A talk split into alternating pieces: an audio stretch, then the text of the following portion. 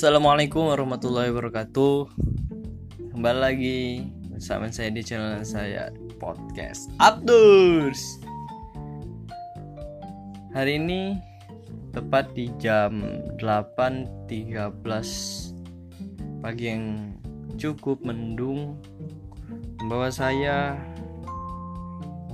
ingin bercerita tentang kehidupan kami sehari-hari selama COVID-19.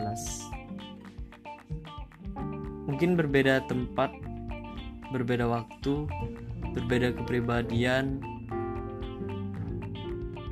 Itu membuat kita sadar COVID-19 ini sebetulnya adalah ghost atau hantu.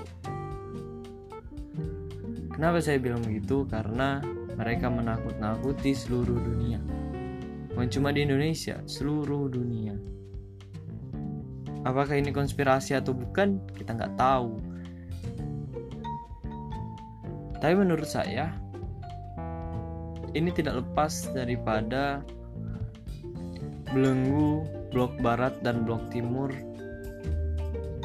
yang kita ketahui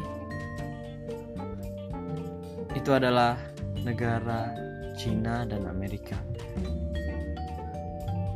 Tidak terlepas daripada ekonomi. Nah, hari ini pagi ini kita coba membahas tentang ekonomi menurut pandangan saya. Asumsi saja, teman-teman. Saya pernah mendengar video dari seorang Usman dia mengatakan kita bisa menggunakan money printing tetapi dengan catatan barang yang beredar harus sesuai dengan uang yang dikeluarkan.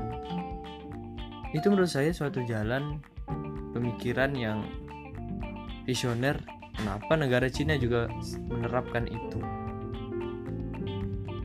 Tetapi kita lihat sendiri pemerintah kita kayaknya tidak mendepankan itu. Mereka terus menerus mengurusi COVID-19 ini. COVID-19 ini menurut teman-teman ketika saya pernah diskusi di Permahi katanya COVID-19 ini mungkin akan berakhir di Indonesia. Kalau anggarannya juga telah habis. Berapa sih anggarannya? Untuk daerah sendiri khususnya daerah Samarinda di mana tempat saya berada itu 388 miliar. Tapi sampai sekarang itu tidak kita rasakan teman-teman. Mungkin itu menjadi refleksi bagi kita ke mana sebetulnya dana itu mengalir. Uh, kenapa kita ke COVID-19? Iya, karena apa? Kesehatan suatu negara itu terlihat karena ekonominya makmur, negaranya sejahtera, Makanya, keseimbangan antara kesehatan dan ekonomi itu sebetulnya satu otomatisasi. Kalau negaranya sehat, berarti ekonominya sehat.